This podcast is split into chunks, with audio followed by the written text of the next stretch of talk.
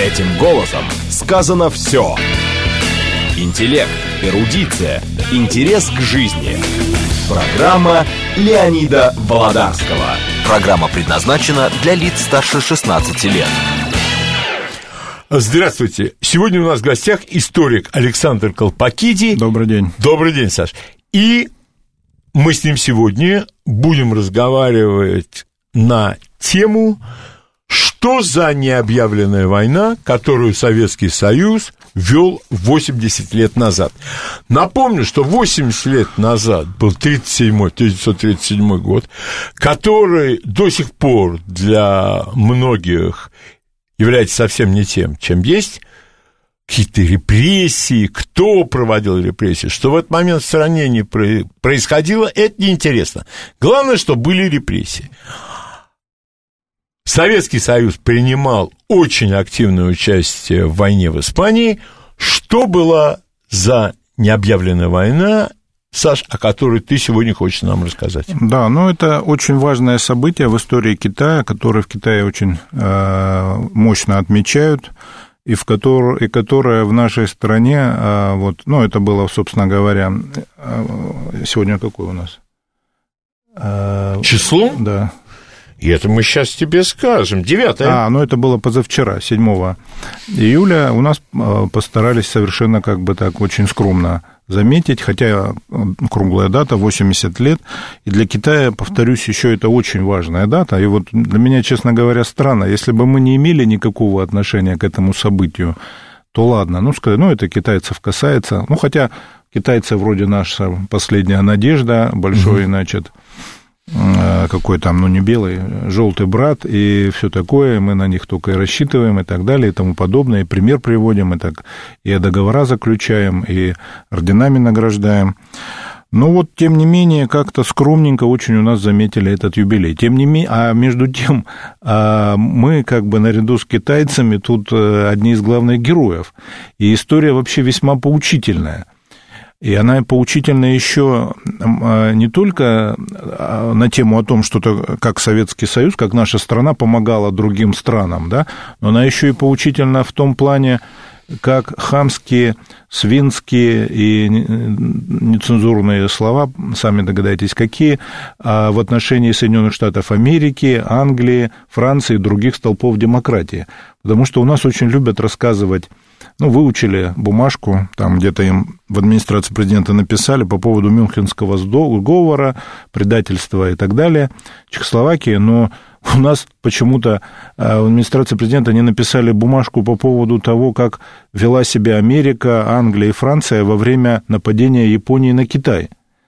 То есть это абсолютно такая же политика, еще более подлая и циничная. Вот не просто такая же, и гораздо более подлая, учитывая, что, а, например, Америка, Япония в это время а, предоставила кредитов, ну, на которые она закупала там какое-то военное оборудование, сырье, материалы и так далее в Америке, в разы больше, чем предоставила Китаю. Это при этом она могла вообще этого не делать, так как у нее был закон о нейтралитете, и президент мог вообще прекратить. И если бы не было да, этих... кстати, Саш, тут да. мы не можем пройти мимо фигуры, это же Франклин Делано Рузвельт. Да, Рузвельт, Это же да, столб да, демократии. Да, столб, да, такой столбик, ну, не совсем столбик такой в колясочке, но тем не менее. И я думаю, что, конечно, вот это поведение вот этих так называемых цивилизованных демократических стран во время вот этой, а, в Китае она называется «Восьмилетняя война сопротивления», это, конечно, просто необходимо было бы, чтобы в нашей стране каждый знал. Потому что это гораздо более яркий пример цинизма, двуличия, обмана и подлости а, политики, которую эти страны всегда проводили. Хотя, конечно, вот говорят они очень красивые вещи, там мир, дружба, жвачка, но это мне очень напоминает э, знаете, вот кота... Пожалел волк теленка. Был такой замечательный мультфильм про кота Леопольда. Там сюжет был такой, что две какие-то отмороженные мыши все время доставали кота. А кот, значит, им говорил, ребята, давайте жить, жить дружно. дружно, да. Но мы же все взрослые люди. Ну, дети, наверное, верят в этот сюжет. Но мы понимаем, что в реальной жизни такого бы не случилось, чтобы этот кот их просто задрал, какой бы он добрый не был, и что даже этот тигр уссурийский с козлом долго не прожили, и пришлось их развести.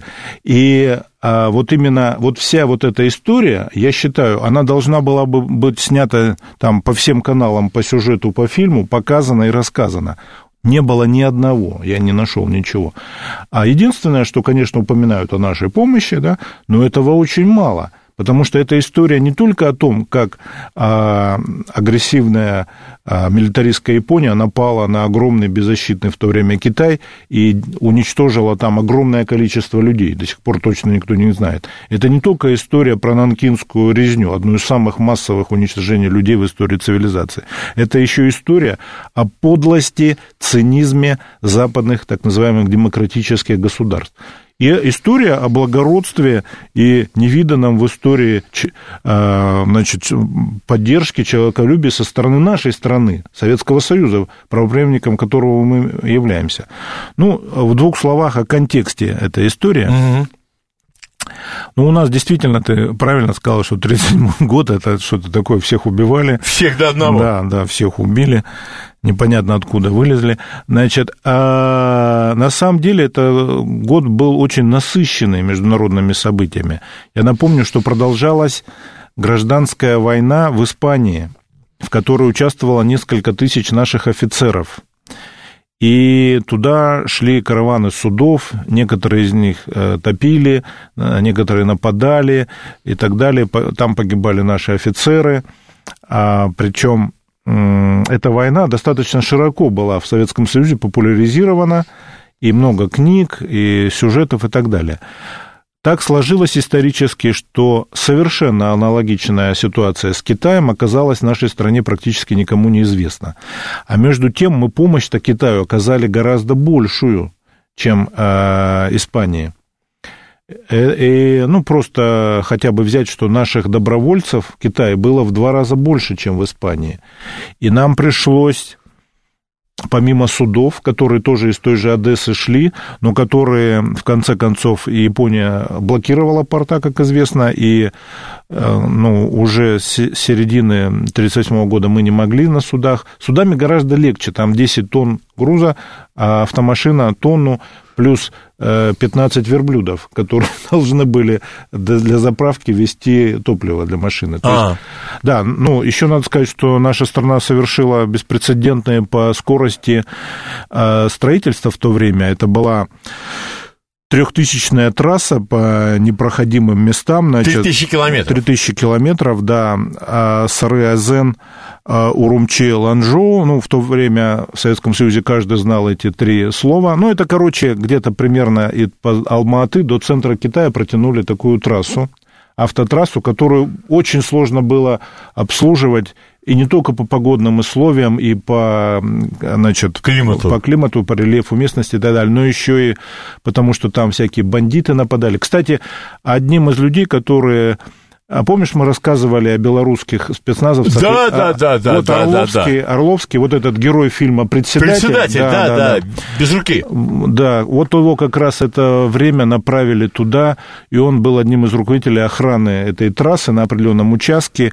И вот, э, кстати, это скрывалось в советское время в его биографии, и вот э, там банды, агентурная работа, все это описано вот э, в последние годы только стало известно, которым он там занимался. То есть там реально реально э, были, ну, естественно, японцами натравливаемые бандиты, шпионы, диверсанты. То есть там проходила чудовищная по накалу борьба, гораздо более сложная, чем э, в Испании.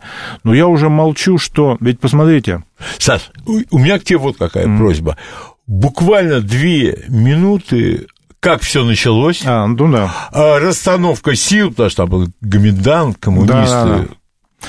Ну, эта история, собственно, началась э, от царя Гороха, но царя Гороха долго, э, с конца XIX века, когда в 94 1894-95 году Китай проиграл позорно Японии первую так называемую Японо-Китайскую войну. И тогда был выдвинут лозунг такой возрождения Китая, который сейчас, собственно говоря, является основным официальным лозунгом Китая – Значит, ну, Китай лишился гегемонии, так сказать, в своем регионе. Он там превратился из э, субъекта в объект. И Япония, маленькая, но очень быстро развивающаяся страна, стала Китай условно говоря, мочить. Но это объяснялось не только модернизацией, которая в Японии очень быстро происходила, но объяснялось еще отсутствием в Китае порядка. То есть эта страна была такая вроде империя, могучая, но прогнившая изнутри. Коррупция чудовищно ее разъедала, бюрократия – все буквально там подчинила себе. Династия Цинь, короче, довела страну до ручки. И внешне все говорилось о величии, там, могучая страна. Она... 1912 год, революция Сунь Яцена, да, да, но да. порядка не прибавляется. Да, хуже становится, они ослабли, началась между ними грызня, Китай фактически разваливается, милитаристы, так, ну, феодалы, условно, военные феодалы. Так. Ты знаешь, Саш, э, вот э, мне кажется, э, не знаю, понравится тебе это или нет, прекрасный термин последнего времени – полевой командир. Да, полевые командиры, которые ну, захватывают атаман, бандит атаман. огромные территории по размеру равные крупным европейским странам, да. Ну, есть мелкие, но есть очень крупные, да.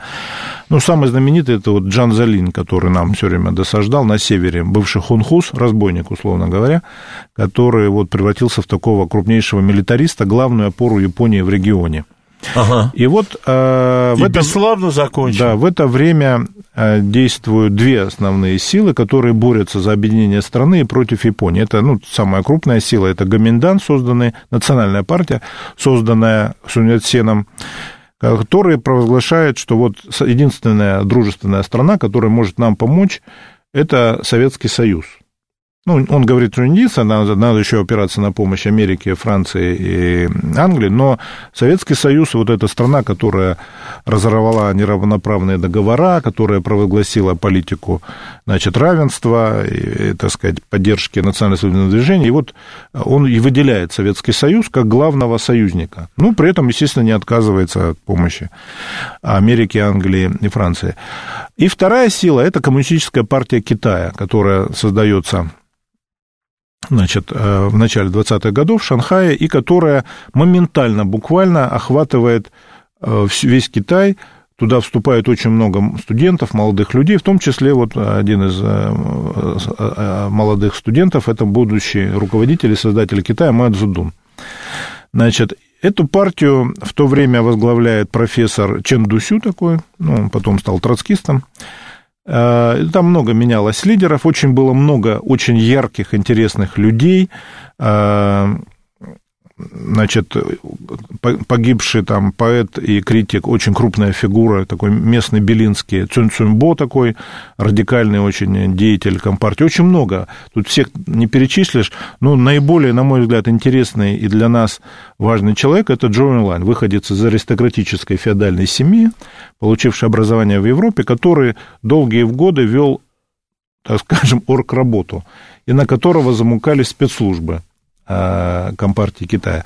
У Компартии Китая был создан уже в середине 20-х годов особый отдел, так называемый, ну, правильно его называть спецотдел, но они его считали особым отделом, думая, что он дублирует особые отделы НКВД. Ну, на самом деле это была партийная разведка, контрразведка.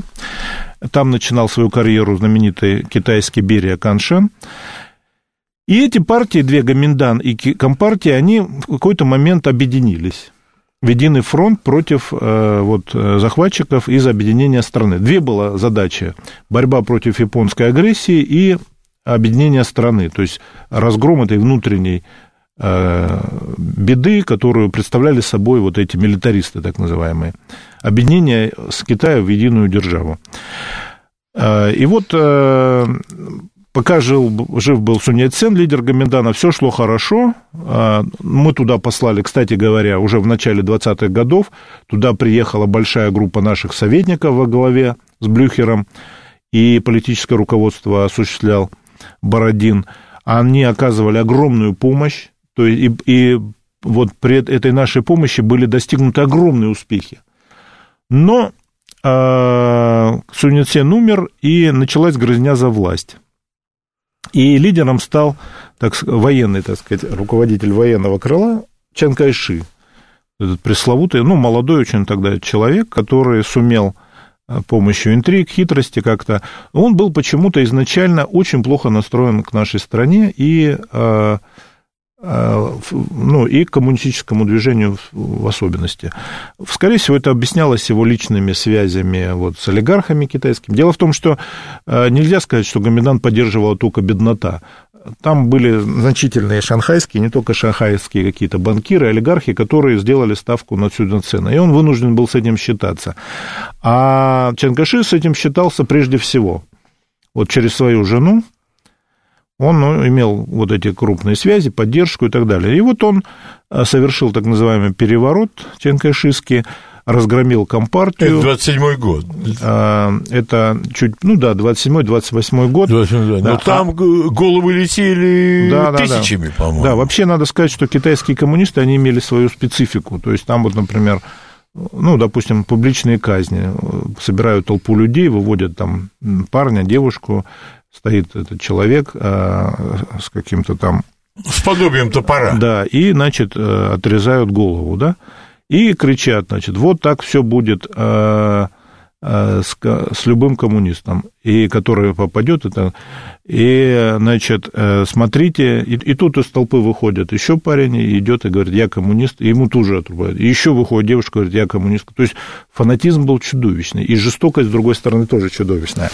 И вместо того, чтобы вот бороться вместе против японцев из объединения страны, Чанкаши устроил вот эту взаимную, взаимоистребление – ну, надо сказать, что эти китайские коммунисты, они не только отличались самопожертвованием, но они всегда отличались, и, мягко говоря, жесткостью. Они тоже, а, ну, вот, э, они как, вот, например, были такие компартии запрещенные, которые довольно тихо себя вели, а были, которые вели себя очень буйно. В частности, вот китайская, она убивала предателей. Это у них была вот в этом спецотделе, который курировал Джо Лань, была создана специальная группа, которая специально обученных рабочих там, которая просто выслеживала и предателей уничтожала. Ну и каких-то там это. То есть они в этом отношении мало отличали. То есть там было все очень специфично в Китае. Ну, есть, можно коммуни... сказать, что это была гражданская война с китайской спецификой. Да, с китайской спецификой.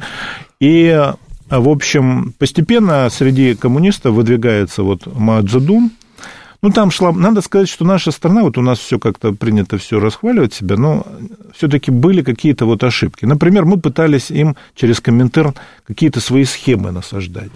Вот, в частности, мы пытались на роль лидера там выдвинуть такого Ван Мина, да, и он, был такой. Он такой очень правильный был человек, очень талантливый, правда, слабый здоровьем, и а вот мы на него делали ставку, да, и, и вот там происходила некая очень долго борьба внутренняя в руководстве между этим Ван Мином, на которого мы опирались, и Мацдуном, а, который, собственно говоря, торчал всю дорогу в Китае, и именно в, среди партизан, и пользовался большим авторитетом. И, конечно, это как-то вот уже тогда осложняло отношения, потому что это, э, тут надо сказать, не очень правильно мы вели, насаждая свои схемы, насаждая свои вот взгляды, свою тактику. А наши советники не всегда, в общем, понимали специфику Китая, потому что наши советники, когда их обучали в школах Коминтерна, значит, они все-таки там по лекалу европейских восстаний, там вот, ну, какие примеры? Гамбургское восстание 23 года. Сейчас, наверное, после событий этого саммита правильно называть его первое гамбургское восстание. Значит, а и по лекалу там восстание в Болгарии 23 -го 23 -го года. тоже, да. То есть по этим вот образцам Парижская коммуна. А, да, это совсем свежий да, пример, Революция пятого года, советская. А в Китае все очень специфично, очень специфично.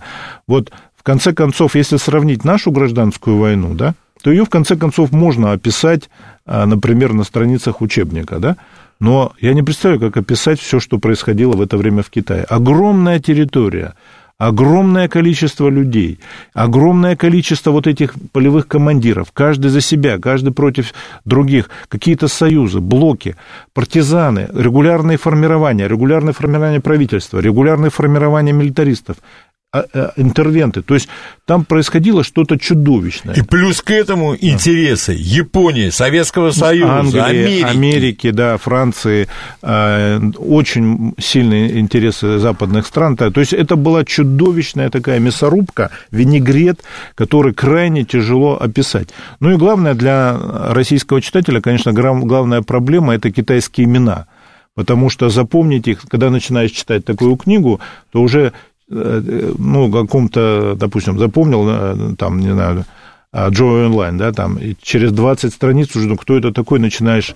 То есть это очень сложно, да. Там. Вот у меня, я купил, с моей точки зрения, очень хорошую книгу, автор Жуковский, Мао Цзэдун, «Жизнь замечательных да, да, людей». Да, да.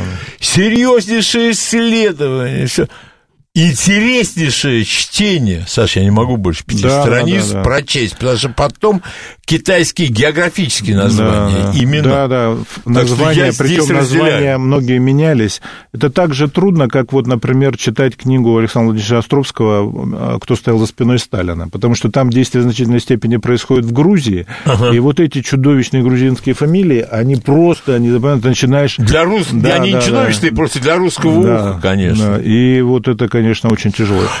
И вот, да, вернемся, значит, событиям. Да, да, идет настоящая гражданская война. Да. А эта гражданская война предполагает, наверное, предательство, переход из одного лагеря да, да, в другой. очень много, да. Ну, Масса кто... временных союзов. Да. И вот э, в 29 году происходит событие на КВЖД, так называемое. Когда... Как раз тогда Джанзалина, э, наши э, эти, как его как их назвать-то? Вежливые люди, наверное. Да. Вежли, наши вежливые люди, один из которых позже будет руководитель ликвидации Троцкого, вот они его и... Да. Да, ну, есть такая, да, версия, что потому что обычно это официально это приписывалось э, японцам. на, на токийском процессе японцам. Ага. одно из обвинений – это вот убийство этого Джанзалини.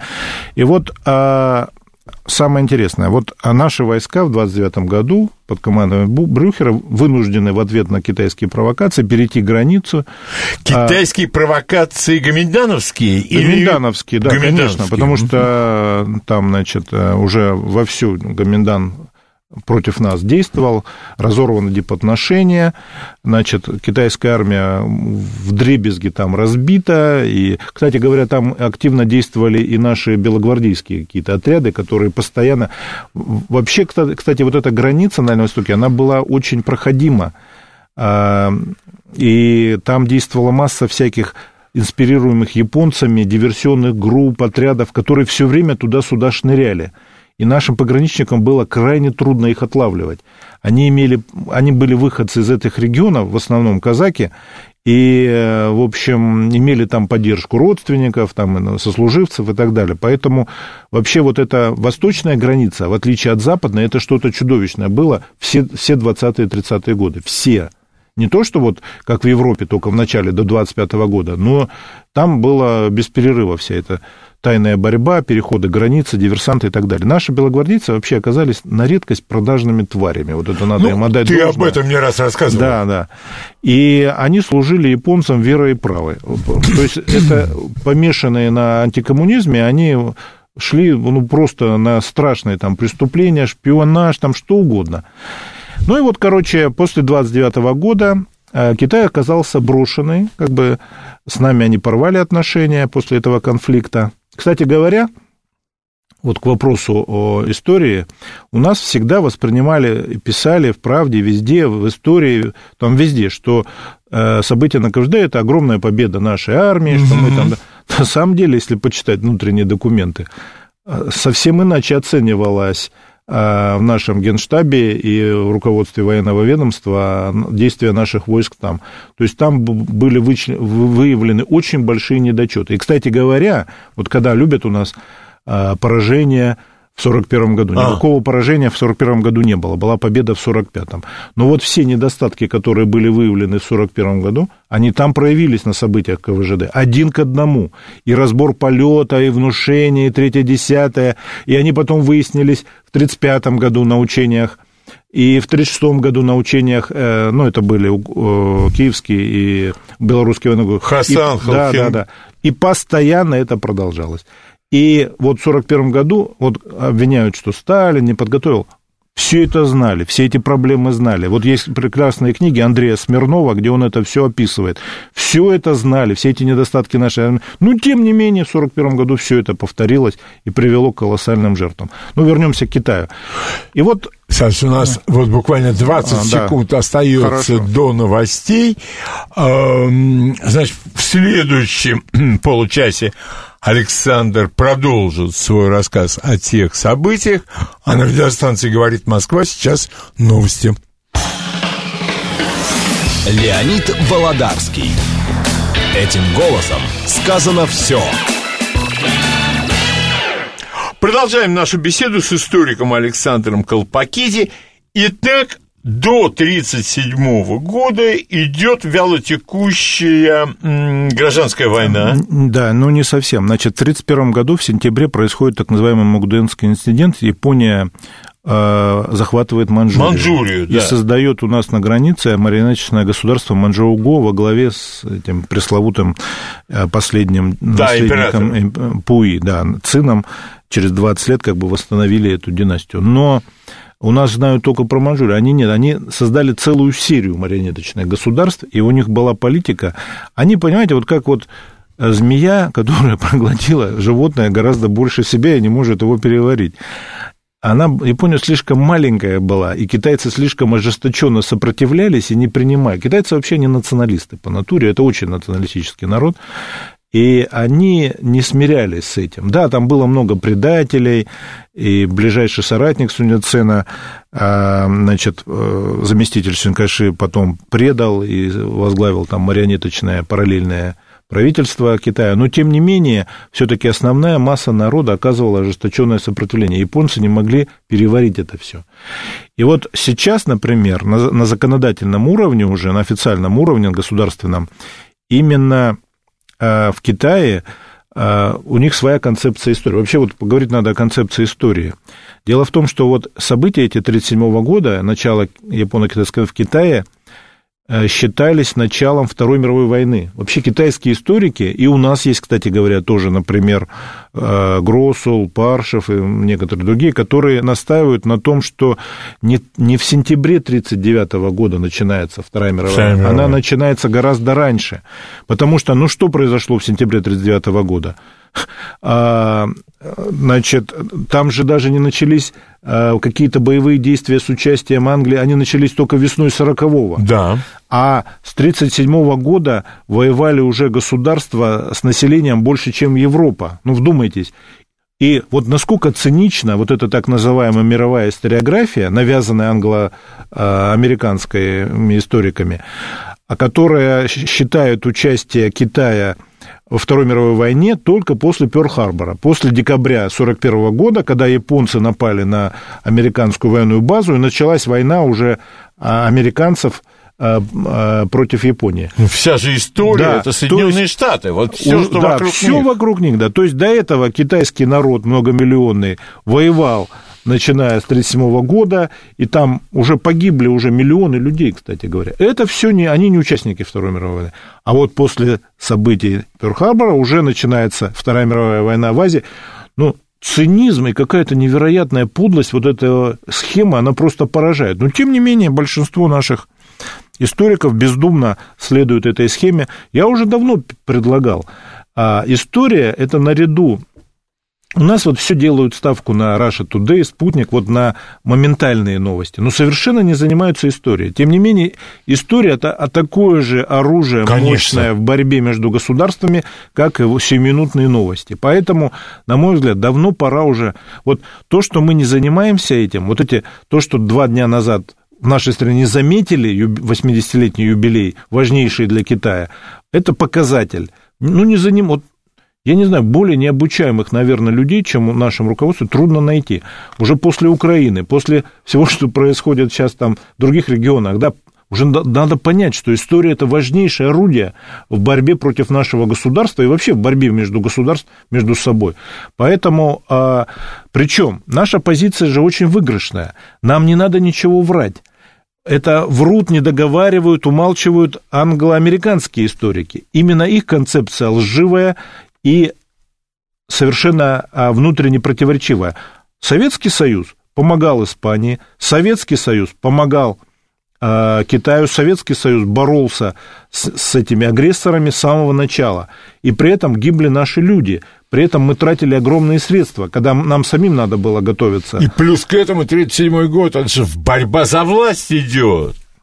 И у нас, не только за границей, у нас в стране об этом никто не знает. Абсолютно. А зато все в нашей стране знают, что когда... 37-й год. 37-й э, год, напали на Финляндию. Обязательно. Союзники Гитлера, что первые годы мы были э, вместе с Гитлером против цивилизованного человечества. И только после того, как 22 июня Гитлер...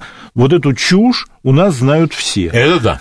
Как это может происходить, для меня, честно говоря, загадка. Мясом воевали, да. трупами закидали, да, да. это... И вот разоблачают либералов, все такое, но почему нету в области истории... У нас министр культуры, очень серьезный историк, чтобы там не говорили по поводу его диссертации, он действительно а, автор популярнейших книг, там можно их критиковать сколько угодно, там много ляпов, но, тем не менее, он совершенно правильные взгляды излагает. Э, из всех историков тиражи книг у него самые большие. Я не понимаю, почему вот э, на телевидении, почему у нас э, ну, нету вот этого на радио, почему вот у нас государство этим не занимается. Вот в Китае этим занимаются очень сильно. И, кстати говоря, пора... Я хочу напомнить, это ты же говорил, просто ты можешь забыть, Институт национальной да, памяти да, в да, Польше. Да, да, да, не только в Польше. А вот сейчас, по-моему, да. нечто подобное на Украине на создано. На Украине создано давно, просто это нечто подобное объединилось с польским и еще с 20 такими же, и у них угу. целый интернационал по э, вымарыванию роли нашей страны из истории, очернению. Вот огромная создана структура, там, причем не только из Восточной Европы, там и шведы нарисовались, и американцы, и кого только нет.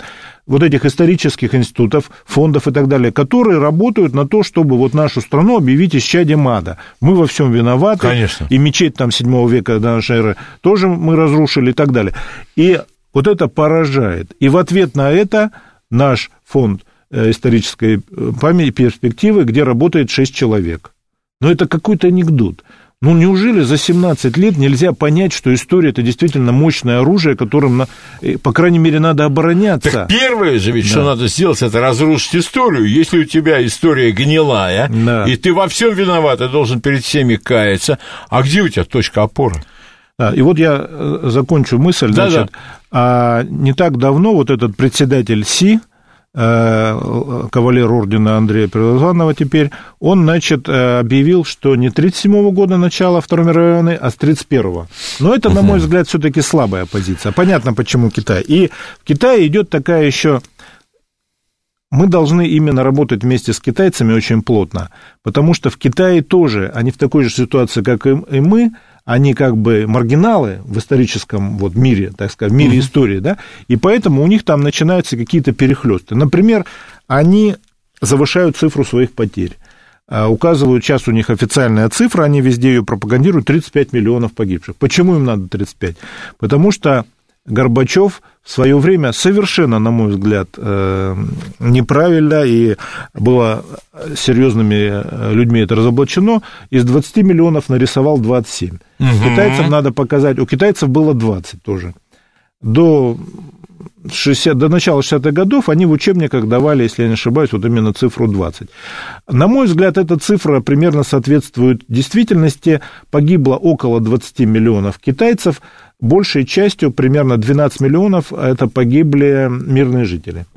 То есть вот потери и у Китая такие же примерно за 8 лет, ну, за 8 лет, да, не да. за 4, как у нас, а за 8 лет такие же, как у нас. И, конечно, главное надо сказать, чтобы все, вот, э, кто слушает, понимали, мы очень обязаны Китаю. Главная причина, почему японцы напали на нас, не то, что мы навязали им там этот договор о ненападении, а то, что они не могли напасть, так как они увязли в китайской войне. Тот план войны, который у них был, они не смогли реализовать, как и немцы э, свой план Барбаросса. Они завязли в Китае. А они не думали, что а, китайские коммунисты и Чанкаши договорятся между собой. Они не думали, что китайский народ а, окажет такое ожесточенное сопротивление. Они не думали, что даже после такой ужасной массовой резни, как произошла в Нанкине, где по официальным данным было вырезано 300 тысяч человек. Именно вырезано, там да. патроны, они, по-моему, был приказ Несколько, патроны жалеть. Да, ну сейчас японцы, причем интересная позиция Японии, кстати говоря. Ага. Они же не извиняются и никаких компенсаций китайцам не стремятся вернуть, там что-то такое, наоборот, они говорят, нет, никакие не 300, всего 20 и потом это были переодетые солдаты, которые просто... В женщин. Не знаю, там в кого, на медсестру Керенского. Значит, они были, значит, э, сами виноваты, третье, десятое. Ну, то есть в Японии очень такая сомнительная позиция во всех этих вопросах, и Япония сейчас явно начинает вот войну историков, что называется, говорить, что китайцы все врут, там, а сами виноваты, вот не надо было там то-то, не надо было все-то, они, что Япония хотела предотвратить агрессию коммунизма, ну какую агрессию коммунизма? Вот где проявилась эта агрессия? Да. Мы в 29 году вошли, восстановили статус-кво и ушли. Мы никуда не, не нападали. Японцы все время. А японцы в 1931 году оставались. вошли, оставались, и там создавали и грабили, главное. Мы-то вошли, ушли через несколько дней и ничего не взяли. Не, как говорится, свое отдали а, бедным несчастным там китайским детям. А тут а, совершенно другая ситуация. И идет сейчас реально разворачивается война историков китайских, японских, тем более она подкреплена сейчас территориальными разными претензиями в отношении каких-то островов и так далее. Ну, вернемся к событиям 1937 года. Что, собственно, произошло? Это так называемый инцидент у моста Марко Поло, что легко выговорить, и, или по-китайски инцидент у моста Лугоу-Цао, что выговорить невозможно, но тем не менее так называется. А, там происходили ночные учения японской армии. Ну, японской армии, и вот э, конкретно там чуть ли не рота какие-то учения проводила, и вот в этой роте пропал солдат. Они стали требовать у китайцев его вернуть. Китайцы говорят, мы вашего солдата не знаем, не видели, идите к черту. Значит, туда-сюда началась драка, стрельба, и вот с этого инцидента Япония, правительство Японии, и очевидно для меня, ну, я думаю, подозреваю, что главное командование не хотело вот именно в этот момент начинать полномасштабную войну. Скорее всего, это вот эти так называемые молодые офицеры, которые там премьер-министров убивали, перевороты совершали, там бесконечно провоцировали, э, квантунцы так называемые. Скорее всего, это они вот это все дело спровоцировали, но тем не менее японское правительство воспользовалось и влезло во все это. Сейчас они говорят, это мы не хотели. Ну, вы влезли. Ну, только вы не хотели. послали... Хороший да, аргумент. Да, да, вы туда послали полумиллионную армию, вы туда послали все, что могли. Вы убивали, уничтожали, э, вы там химическое оружие применяли, что угодно делали. Из одного солдата, неизвестно куда девшегося, значит, э, 8 лет э, бесконечных убийств, голода, пыток, чего там только японцы не творили. Вообще, по зверствам японцы превзошли немцев. Единственное, кто, может быть, хорваты, конечно, не боролись за честь вот, кстати, европейских. тоже как-то молчат да, об этом, цивилизованных о том, что они творили. Народов, да, борются хорваты э, с японцами, но, э, в общем-то, масштабы несопоставимы. Сербов и не было столько близко сколько э, китайцев. было китайцев и сколько их уничтожили. Даже, я не согласен вот с этой цифрой 35 миллионов, она, по-моему, завышена, но даже вот эта их старая цифра, 20 миллионов, 20 уже это хорошо. колоссальное количество людей. Причем большинство из них погибло в ужасных, совершенно диких условиях. А, а, они превзошли. А у нас все знают про доктора Менгеля. Да, да, да. да. А, вот а этот... японцы? Отряд 300, 731, отряд 100 и так далее. У нас все знают про Нюрнбергские а, процесс. А про токийский? Про токийский и хабаровский, тем более про хабаровский, практически никто и не слышал. И вот это, конечно, поражает.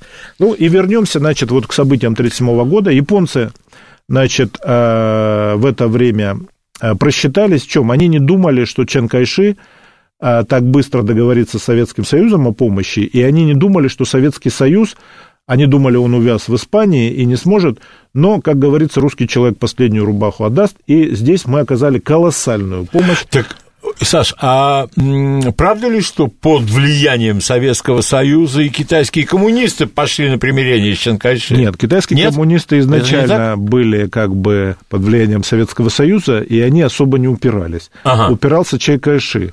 И, но уже в самой Японии среди офицеров было настолько сильно ненависть к японцам и Подожди, э, среди он... китайских офицеров. А, среди китайских Да, угу. что сын вот этого Джан Линя, Джан Сяулян, по-моему, звали, да, генерал, еще один там генерал, они вдвоем, они заманили Чен Кайши как бы, ну, пригласили к себе там, ну, они как бы ему подчинялись, он приехал там на инспекцию, все такое, они его арестовали и стали шантажировать, говорить, что мы его к черту тут убьем, если вы не прекратите эту гражданскую войну и не объединитесь в борьбе против э, японцев. японцев. японцев. Китайские коммунисты сначала, конечно, Опешили? А, не опешили, обрадовались очень и стали кричать, ага, сволочь, попался наконец, ну мы из тебя теперь ремней нарежем. Но Сталин сказал, вы что, вообще, ничего личного, политика. Э, давайте воспользуемся этой ситуацией и объединимся в борьбе против японских захватчиков. Вы, в конце концов, э, должны думать прежде всего об освобождении страны, а не о сведении личных счетов. Там, да, он поубивал там больше там, половины ваших членов ЦК, Политбюро и так далее, но он убивает, японцы убивают гораздо больше. Ну, короче, китайские коммунисты молодцы, подчинились в то время, но затаили, конечно, некоторые из них затаили в душе хамство, это безусловно. Они угу. не простили Сталину вот этот момент, потому что они очень ненавидели чем. Ну, было за что, но все-таки, конечно, вот ничего личного, это очень важный принцип в политике, угу, политике и в таких конечно. делах, да. Ченкаши тоже обозлился. Он, в конце концов, когда его освободили, Э, вот этих генералов молодых э, погубил, уничтожил, но, тем не менее, дал слово, и он был человек, в общем-то, такой самолюбивый, и он вынужден был эту историю довести до конца. То есть был объединенный фронт создан, и они выделили коммунистам определенные участки, было создано две армии, восьмая и новая четвертая армия, и коммунисты вместе с ним, да, и подписал с нами а, ну, еще до этого, после войны 1931 года, после нападения 1931 года, они вынуждены были восстановить дипотношения. Теперь они подписали с нами договора о ненападении, фактически договор о сотрудничестве. И тут, значит, интересно происходит казус. Дело в том, что японцы, понимая, что если они объявят эти, ну, войну, скажут, что мы воюем, объявят состояние войны, то американцы уже даже такой циничный человек, как Рузвельт, вынужден будет все-таки применить закон, принятый о нейтралитете, и прекратить им. И они поэтому отрицали всю дорогу. Ну, то есть, вот 20 миллионов китайцев погибло в инциденте. Это Но... официально в Японии называется инцидент. Они не называют это войной. Это вот инцидент. Инцидент, да, Лугау Цао у моста Марко Пол. Значит, а, и они, значит, но, с другой стороны, когда они увидели масштабы нашей помощи, они тоже задергались. И, так, и стали а... говорить, товарищи дорогие, мы с вами вроде как нормально. Подожди, но это была э, дорога 3000 километров, которую построили за два месяца? Практически, да, вот октябрь, ноябрь, декабре уже там пошли караваны. Она обслуживалась радистами, кстати. Причем э, это все было очень сложно, это не так просто ляп-тяп. Э, не было же электростанций в Китае. Это, они действовали на автономном дизельном этих э, радисты, ну, питании, да. Самолеты там летали, обслуживали ее. Огромная сеть там была охраны, обслуживающего персонала, помимо радистов, техники и так далее. То есть это было огромное дело. И вот за два месяца раз и все. И а, э, значит, э, в копейку обошлось, что интересно. Не, не Сочинская Олимпиада, что называется. И угу. хорошо, и дешево. И никакой коррупции. Кстати говоря, вот символично, что один из руководителей этого строительства этой дороги, получивший за это орден Ленина, украинец, маршал, генерал Деревянко, в то время майор, Значит, именно он подписывал на борту линкора «Миссури» 2 сентября 1945 года капитуляцию Японии. Именно его занятие, так сказать, э, по линии разведки Японии началось именно на этой дороге. А он же не армейский генерал был? Он разведчик, да, всю дорогу был разведчиком, он долго там, ну, это как бы был бы как бы я бы его назвал в ГРУ смотрящий за Дальним Востоком. Понятно. Но это был действительно, к сожалению, вот э, им, именно в то время украинцы приносили нашей стране и всему миру, и всему человечеству, и китайскому народу и так далее такую огромную пользу, а сейчас служат посмешищем и не знают уже, что с ними делать.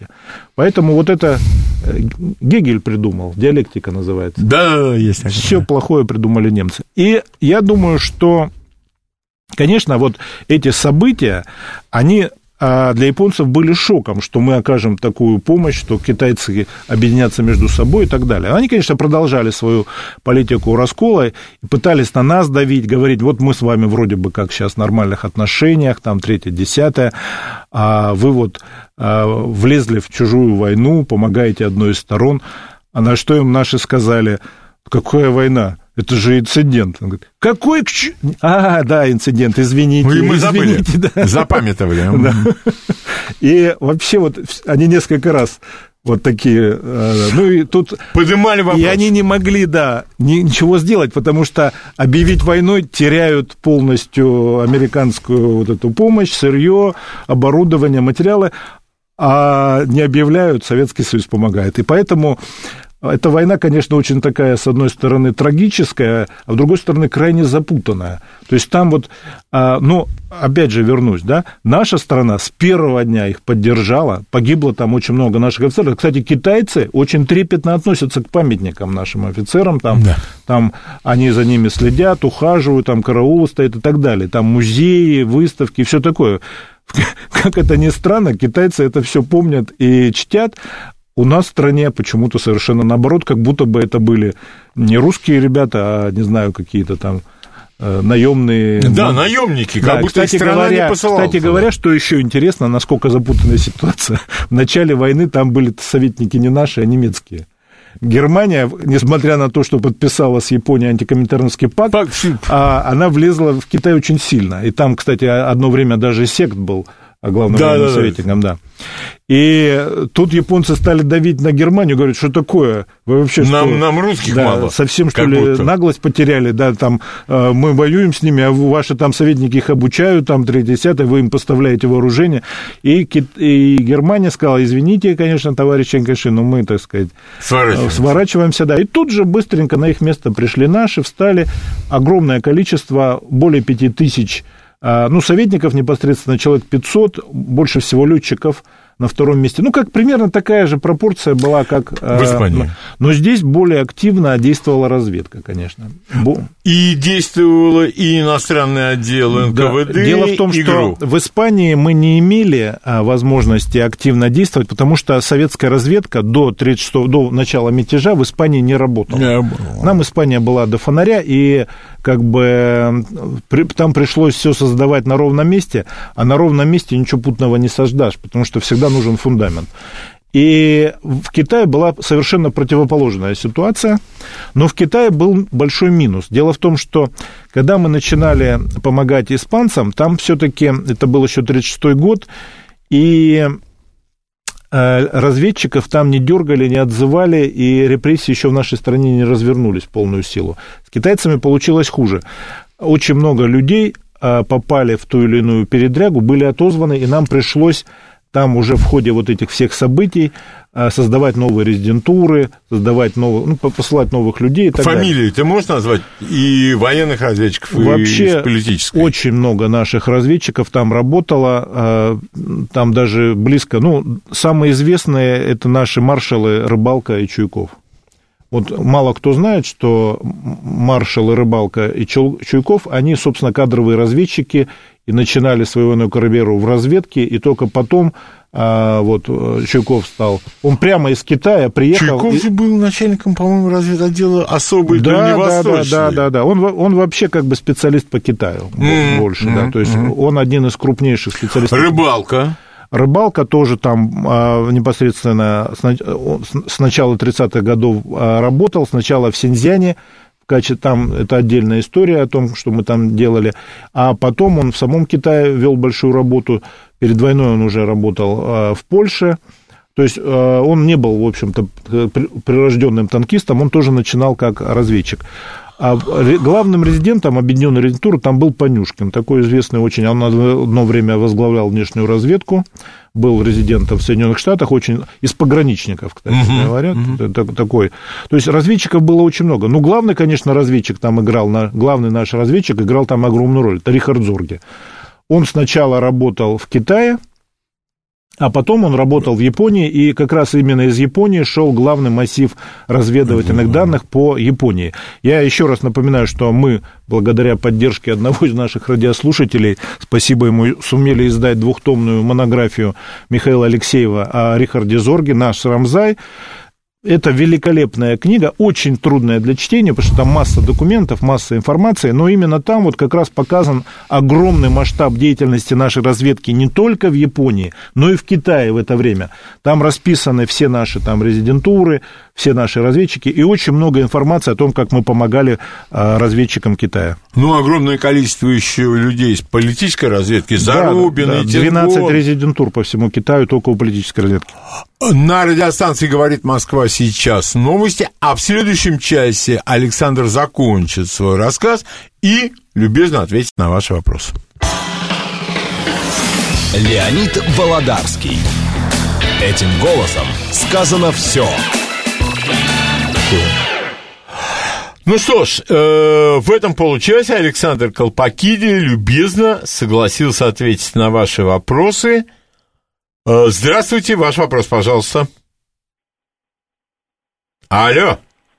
Здравствуйте. Здравствуйте, ваш... Александр. Да, пожалуйста, да. Александр. Скажите, пожалуйста, а вот Блюхер ездил в начале 20-х годов профинансировать школу офицерского состава в Ампуку, которого у китайцев не было денег, несколько тысяч американских долларов.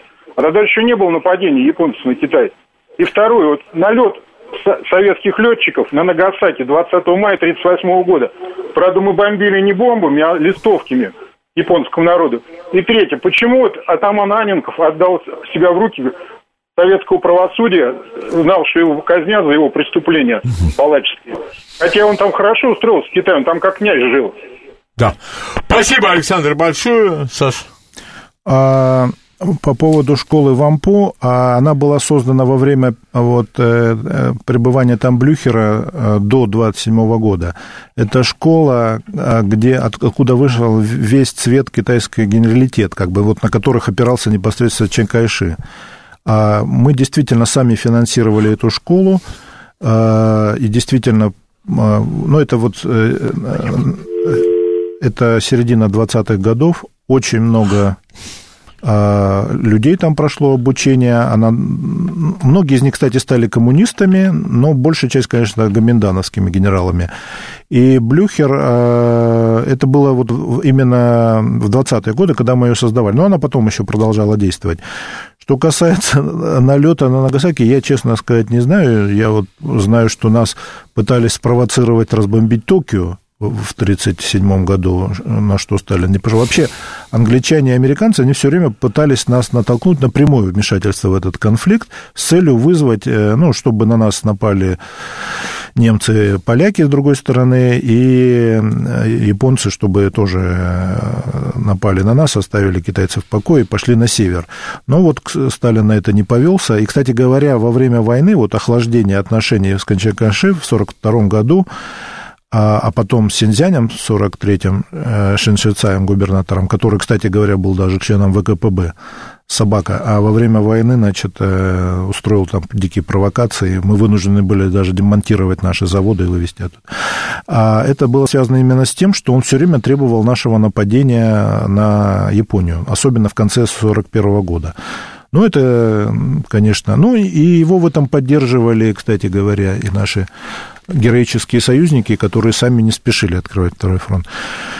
А что касается Аненкова, то с ним не так все хорошо. Он там не так уж хорошо жил. А поначалу он там очень нехорошо посидел в тюрьме, э, подорвал здоровье, а потом а, он попал в ловушку. Дело в том, что территория, где он находился, это была территория одного из таких милитаристов, Фэн Юсяня, который, так сказать, э, ну, был зависим от нас и от нашей помощи, так сказать, левый гоминданец, так называемый. И там была большая группа наших разведчиков и советников во главе с Примаковым.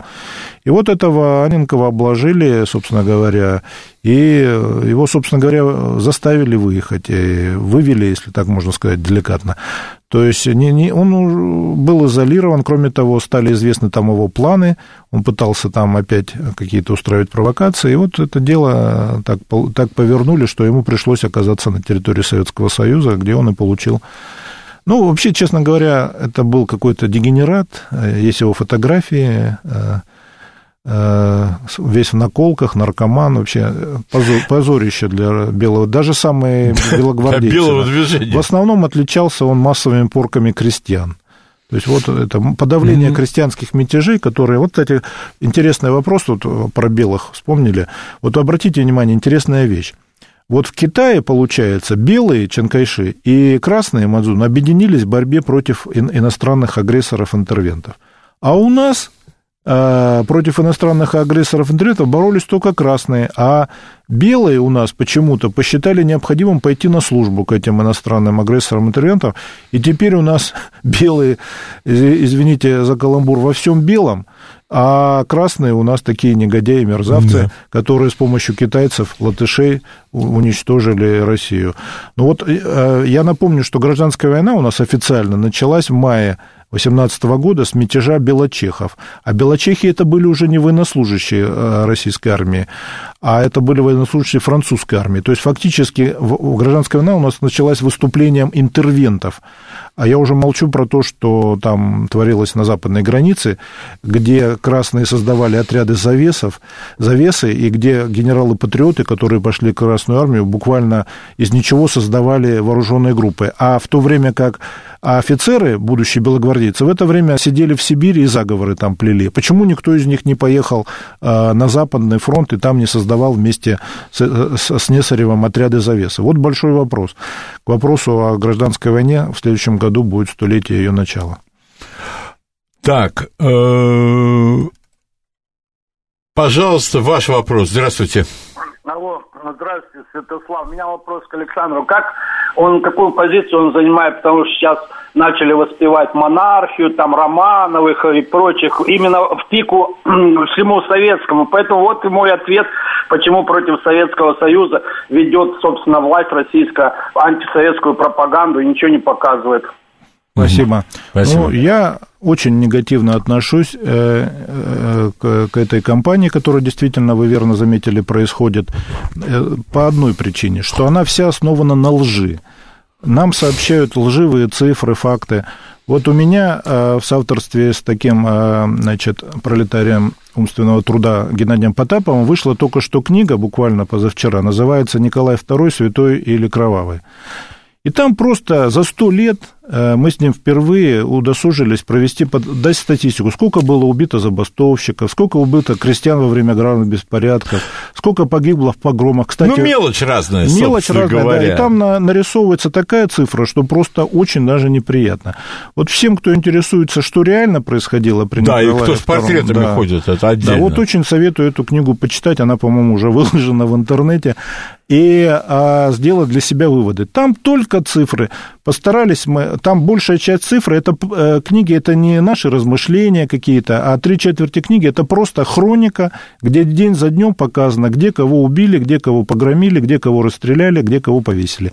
Очень интересная, кстати говоря, информация. Очень печальная, но вот она реально, и пусть кто-то это опровергнет и скажет, что нет, этого не было, в этой деревне столько не убили, в этом городе столько не, не повесили. Вот реальные цифры и факты, о которых почему-то сто лет даже в советское время нам не говорили. Вот для меня загадка. Я там, кстати, пишу в этой книге, что за все годы выходила в 1933 году в Харькове книга некого Ушировича, который даже не историк, и книга Касвинова выходила в конце советского периода «23 ступеньки вниз». Она да. великолепная, прекрасная книга, хотя уже во многом устарела, но написана очень хорошо. Но там нет никакой статистики. Вот дана статистика, и все любители белого движения и монархии пусть ее почитают. Здравствуйте, ваш вопрос, пожалуйста. Здравствуйте. У меня как бы не вопрос, у меня просто тоже так ну, как бы накипело. Хочу просто сказать, что э, по поводу этой книги, вот у нас сейчас все это легко пройдет, допустим, скажут, что это все там красная пропаганда и а, все. Это, и да, что это у нас любят. Это, это вранье. И будет это все происходить до тех пор, пока у нас 86% поддерживает Путин, который, собственно, всю эту пропаганду и ведет против э, вот, коммунистическую, против э, ну, ставленника олигархов. Э, Спасибо, хорошо. э, Это был крик души. Да, крик Э, души. Вы знаете, Все сложнее все-таки, Все я сложнее, думаю. картина очень сложная, да, но просто ка- каждый должен... Вот есть такой роман, очень советую почитать, о Альбера Камю, «Чума» называется. Да. И вот там как раз главный герой говорит, что да, чему не победить, но это, я врач, и я должен это делать, да, и чтобы это не было. То есть мы должны каждый делать свое дело. Пусть продажные фальсификаторы истории, грантососы и прочая публика занимаются своим делом, а мы будем заниматься своим. Достойная позиция. Достойная позиция. Э, Пожалуйста, ваш вопрос. Здравствуйте. Э, здра- Здравствуйте, скажите, пожалуйста, а почему э, Блюхера признали э, шпи- э, японским шпионом? Мгм. Спасибо большое. Знаете, Блюхер же э, скончался во время следствия. Дело в том, что э, начались там вот события Хасан, э, они были крайне неудачные. И там он начал проводить какую-то свою непонятную политику.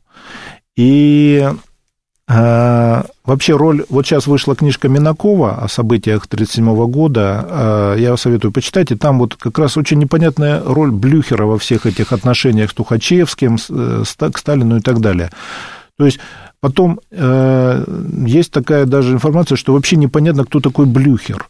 А откуда он взялся? Значит, он, конечно, не был немецким офицером, как белогвардейцы распространяли, но очень много сомнительных каких-то вещей в его биографии. И вот, а, конечно, погубило его то, что он а, начал какую-то свою линию вести во время события Хасана, и что там были сплошные неудачи, и э, пришлось это все дело на ходу выправлять, и погибло очень много людей. То есть, в отличие от э, Жукова, который на Халкинголе ну, действительно себя показал, и действительно была огромная победа, вот эта первая э, японская разведка боем, э, хотя она проводилась ведь не Кватунской армией, а корейской, гораздо более слабой, и она э, вот, под руководством Блюхера была неудачной. И у него начались там... Корейская или монгольская все-таки? Карельск- это японская, так называемая корейская армия. Это А, чи- все. э, Монголы, кстати, активно нам помогали. Я вот и удивился, я И, кстати подумал. говоря, у нас мало кто знает, ведь в августе 45 года мы не одни а, вошли э, в северо-восточный Китай, а вместе с нашими доблестными союзниками монголами. И, кстати, к вопросу о репрессиях. Вот я читал перестройку какие-то книги, там было написано, что вот вот по поводу Х- Халкингола было написано, вот монголы, несмотря на то, что сталинские палачи уничтожили Всех. там, да, всех там активно и очень хорошо себя показали, так, а и тут же написано, в какой там, а, это закрытая какая-то была вещь, и там было написано о разведке и так далее, что японцы рассчитывали на восстание в Монголии и что у них были договоренности, так я сижу, думаю, блин, ну, так может быть, если бы вот этих людей не уничтожили, может быть, Может, и японцы- восстание Да, бы произошло. Да, да, и, и они бы так себя доблестно и не показали. То есть вот, понимаете, масса таких вот сложных вещей, которые у нас очень просто объясняют Объясняются, 30 лет, и, и, как говорится, Как жизни нет. да. Ваш вопрос, добрый день. А, добрый день. Здравствуйте. А, с уважением отношусь к Леониду и к Александру. Вот вопрос, который я мучаю достаточно давно, а, это касающийся Никиты Сергеевича Хрущева. Понимаю, что сейчас не по теме. А, можно ли где-то что-то почитать по поводу а, того, что вот как у меня есть такое предположение, что все-таки он все делал ради э, не, не Советского Союза, а не нашего государства, а ради э, каких-то, может быть, в пользу спецслужб. Все. Спасибо. Вы Ну, знаете, я думаю, что это слишком. Вот честно, очень плохо отношусь к Хрущеву. Да, А ты мне покажи, кто хорошо. Да, вот просто да, интересно. Да, и он совершил действительно массу идиотских... Вот есть книга Емельянова, почитайте. Двухтомник? Да, двухтомная книга? Емельянова. Это, на мой взгляд, самое серьезное, что выходило о нем. А Прудников, по-моему, писала что-то о Хрущеве, да, тоже. Ну, по-моему, да. Емельянов-то профессиональный Да, историк да, да. И, а, вы знаете, ну вот не уверен. А есть конспирологическая версия, что он не Хрущев, что его подменили, что это какой-то западноукраинский коммунист. А там есть какие-то даже, э, я не знаю, это печатали или нет, или это просто такая версия ходит. А, но я не верю во все это. Мне кажется, Штирлиц? да, все-таки давайте не будем забывать, что при нем а, был очень серьезный рост экономики были огромные успехи э, в экономике, в науке и так далее, именно при Хрущеве. И при всем негативном отношении, да, а это тоже нельзя сбрасывать со счетов. Вот как я, например, говорю всегда, что вот какой бы Ельцин ни был, и как бы я его не ненавидел, но он отменил налоги на, на кни, книги, на НДС на книги. И при нем был бешеный рывок в продажах книг. А сейчас очень замечательно, все хорошо, всем довольны, спасибо большое. Но книги-то не продаются, потому что дорого стоят, и люди просто да. не могут себе позволить их купить. Поэтому тут очень сложно. Нет, Прочитайте Емельянова. Это, Ксас, ну, вот явлений, в которых есть, тем более в истории, длина и ширина, почти нет. Да, вот Всегда мне кажется, на Хрущева очень сильно влияла вот его западноукраинская жена, которая действительно была гораздо его умнее, а сам он был такой ситуационист, он действовал, это такой был, он валял из себя дурака, а сам был такой хитрый, но он не был умным человеком, вот хитрый не всегда умный. Это такая, он, вот он очень любил Украину, он не любил ничего русского, и он очень любил Украину, не знаю почему, а, и вот именно такой типаж э, украинский, вот герой украинских анекдотов, но, к сожалению, действительно, вреда принес он нашей стране очень много, и не только с Крымом. Ну и на той же Украине, кстати, Саш, были прекрасные э, люди, ваш такие, вопрос, пожалуйста. такие как Щербицкий. Здравствуйте, пожалуйста, ваш вопрос. Так, у нас не получилось, давай мы следующий. Здравствуйте, ваш вопрос. Алло, здравствуйте, Леонид Александр. Как всегда, блестящий такой Спасибо. вопрос. А просьба сначала. В конце э, библиографии, пожалуйста, называйте новые что-то выходит. У меня, в принципе, все ваши книги есть, А-а-а. но может что-то новое. А теперь такой вопрос меня заинтересовало. Вот видите, велось финансирование тех же школ. А как это осуществлялось в те времена? Карточек же не было, интернета этого бесовского не было. Пожалуйста. Но главное, это не то, что не было. Бан, банки были. Кстати говоря, ну, э, действительно, тема разведки в Китае, она огромная, и я не затрагивал тут... Это просто огромная тема на много передач. Это сеть Мрачковского. Это сеть наших нелегальных предприятий, которые в основном базировались в Монголии и Китае. Пушнина, золото, что угодно там шло, пенька, там какие-то... Ну, вот то, что требовалось на Западе, мы получали через это валюту и финансировали какие-то военные поставки, закупка оборудования и так далее.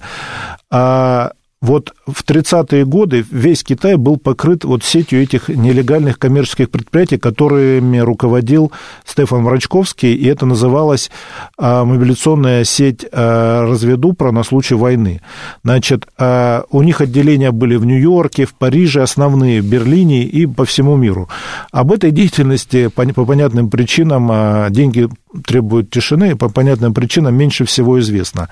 А вот в этой книге, которую а, мне собаки не дали гранта, а я об этом пишу и надеюсь, все-таки удастся ее опубликовать. А вот на самом деле а, валюта была нашей стране очень нужна потому что индустриализация, ну, модернизация проводилась. Но, тем не менее, даже в такие годы руководство нашей страны находила средства на это. А те деньги просто перевозили как бы вот на эту школу, их просто переводили через банки. Мы же там имели свои банки даже в это время. Дело в том, что э, не так все примитивно было, как у нас рисуют. А, при Сталине, это при Хрущеве все было полностью э, погашено, весь частный сектор и так далее. При Сталине э, существовала эта система и кооперативные организации артели. и так далее. Да, артели, да, все это было. И были и частные банки. И вот через это деньги переводились.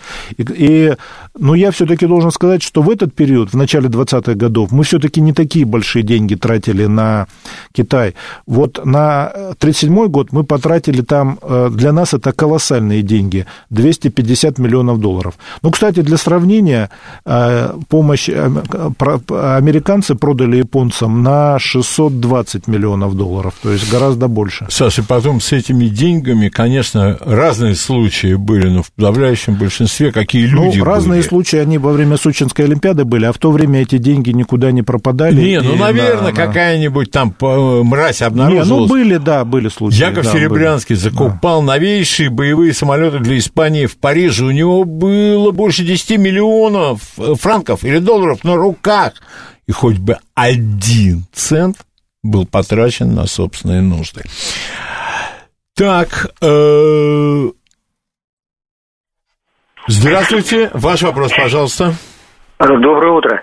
Вот Советская Россия начала помогать вообще-то иностранным государствам буквально сразу после революции в 20-х годах. Тем же туркам, Ататюрку, когда они воевали с греками. Золото гнали, оружие, боеприпасы туда. Даже вот территорию армянскую подарили, там несколько городов. И кончается это 90-ми годами. А вот в итоге мы пришли к чему? У нас нет сейчас друзей. Почему так произошло? Объясните. Спасибо Ага. большое. Спасибо вам. Саш, а скажи, вот это я дополню вопрос. Саш, а в политике друзья-то есть? Вот это, я не знаю, вот друзья, вот у тебя есть друзья, у меня Ну, есть я уже друзья. сказал, у нас, например, в это время а, до а, Великой Отечественной войны был один, вот у- Александра Третьего были два союзника, а, русская армия, русский флот, а у Сталина было, помимо советской армии и советского флота, гораздо более сильных, чем русская армия и русский флот, был еще и такой мощный третий союзник, как Коминтерн. По всему миру у нас были друзья, да? Вот сейчас у нас действительно никого нет. А почему? Потому что в 91 году мы отошли от курса на, вот, э, ну, назовем это условно, э, советский проект, да, и приняли, вот сейчас у нас, э, ну, официально никто не говорит, это русский национальный проект, да, и, значит, прославление монархов и так далее. Вот царская Россия как раз в, в Китае современном к царской России относятся крайне негативно. Вот поверьте, крайне негативно. И считают, что царская Россия в Китае проводила колонизаторскую политику. И вот в этой книге, которая у меня вышла недавно, там есть целый раздел про... У нас все знают про еврейские погромы, но никто не знает, например, про китайские. У нас тут убили несколько тысяч китайцев, причем зверские, и там, почитайте, волосы на голове дыбом становятся, жи- жи- кровь в жилах стонет. А китайцы это все хорошо знают и помнят. А к советскому периоду совсем другое отношение. Вот и решайте сами. Мы, я уже говорил, была передача, на Коминтерн тратили копейку, а получили миллионы. То есть а вот та политика советская, которая проводилась, она нам сыскала не только авторитет, но она нам а, во всем мире дала друзей, которые жизни отдавали, как Рихард Зорге, да, там, и а, перед смертью кричал там еще чего-то там нехорошее. А что мы сейчас имеем? Вот вы правы совершенно. После 91 года мы имеем только лю- людей, которые требуют от нас чего-то. Нефть подешевле продай. Ну, в основном единственное требует, чтобы энергоносители подешевле продавали. Вот это и разница. Поэтому я считаю, что как раз надо а, вспомнить то, что происходило при Советском Союзе, и не искать а, от добра добра, что называется, не ищут. Да, и причем, вот, но с другой стороны, я считаю, вот это навязчивое желание друзей можно обойтись. Э, здравствуйте, ваш вопрос. Выключите утку, пожалуйста. Алло. Да, пожалуйста. А, ну, ты, э, значит, э, было сказано, что Хрущев там при нем активно развивался. Это все заслуги Сталина, организации Да, науки да, да, да. и производства. Вопрос. А э, Вопрос. Курчатов, например, и многие Вопрос. другие просто презирали Хрущева. Нет, Так, это нам не никто не, надо. спорит. Конечно, фундамент был заложен Сталином, да, безусловно, сто процентов. Но, знаете, а, есть такие люди, которые даже на фундаменте умудряются пепелище построить. Все-таки при Хрущеве это развитие происходило. Не, какое-никакое. Да, какое-никакое происходило. Вот у нас почему-то надо всегда все одной краской. Мир многоцветен, и история многоцветна, понимаете? Хотя, безусловно... А зал- жизнь очень сложна. Да, да, а жизнь очень сложна. Поэтому а я не, опять же говорю, что Хрущев сыграл крайне негативную роль наша. И главная его вина, что вот эта олигархия, которая нами правит, бюрократия, это именно при нем она укрепилась и превратилась в самостоятельный класс фактически, который в конце концов довел страну до краха, когда он свою политическую власть конвертировал в экономическую. Поэтому, конечно, это отрицательный персонаж. Я просто говорю о том, что при нем было это развитие. И, кстати говоря, при Николае II тоже были высокие темпы экономического роста. Но не благодаря Николаю, а вопреки. Вот когда говорят, что мы войну выиграли не благодаря Сталину, а вопреки, это огромная ложь. И уже эта ложь разоблачена даже нашими... Да везде а, да, уже. да. А вот в отношении а, Хрущева и Николая II Да, а вот, кстати говоря, вот наши либерально, либерально мыслящие люди, Они же ведь все советское ненавидят. Да. А насчет Хрущева, так ну И, Белоснежка. кстати, что интересно, очень хорошо стали относиться к Николаю II и Да. царскому периоду. Да. Вот это тоже очень подозрительно. Почему тут сошлись, а, условно говоря, все, от э, монархиста Мультатули до либерала Миронова Бориса Николаевича? Это очень интересная история. И То есть, еще посмотрите. бывший прокурор у нас. Да, И- да, да. Да-да-да, вот это. У прокурора это вообще песня. Это да. это на гарнир. А вообще вот это трогательное единство в отношении царской России. Между прочим, нашим либералам бы стоило напомнить про упомянутые выше погромы. Это как-то вообще очень странно. И почему вот на Западе тоже так трогательно стали относиться Они к царской себя России? в том времени все мнят Мне кажется, с большим мне кажется, что вот доходом. эта мировая закулиса, Синедрион или как угодно назовите, она Да. сейчас пытается нам навязать вот именно идеальный образ царской России, чтобы окончательно нашу страну раздавить и погубить, чтобы мы Правильно. восприняли все Правильно, негативное, что пример. там были, и оказались бы там, где были в 91-м. Саш, спасибо тебе огромное, как всегда. Как всегда тебе огромное спасибо, очень интересно. Все будет нормально, услышимся в следующее воскресенье. Вполне вероятно будет Юрий Николаевич Жуков. Ну, до свидания на радиостанции «Говорит Москва». До Сейчас свидания. будут новости. Программа Леонида Володарского.